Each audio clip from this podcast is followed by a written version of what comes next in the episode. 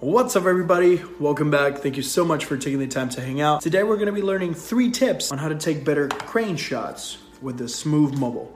Side note, these tips will also work in gimbals such as the DJI Osmo Mobile, Smooth Q, Smooth 4, you name it. So let's do this. All right, guys.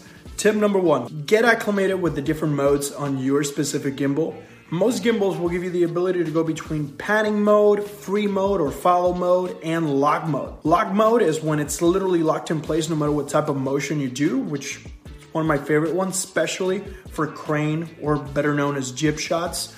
Because nothing moves, you just simply go up or down. It will keep the smartphone fixed in the original position.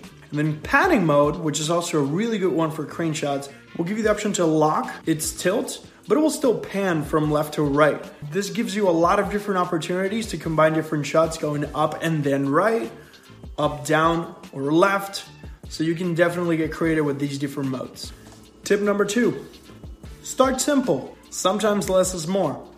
Start from the bottom going up, from the very top going down and then as you start getting used to the different modes and the way your specific gimbal moves, try to combine your shots. Remember that you can also perform jib shots while walking, kind of like dolly style, following your subject as they're walking. You can go from very bottom to the very top of your subject or vice versa. But definitely start simple and make sure you're used to the way that your gimbal moves. Another one of my favorite crane maneuvers is the reveal shot. You can actually combine different modes. You can go from the free mode, you're looking down, and then you slowly walk up and reveal your shot, lock it in place, and then you start going up.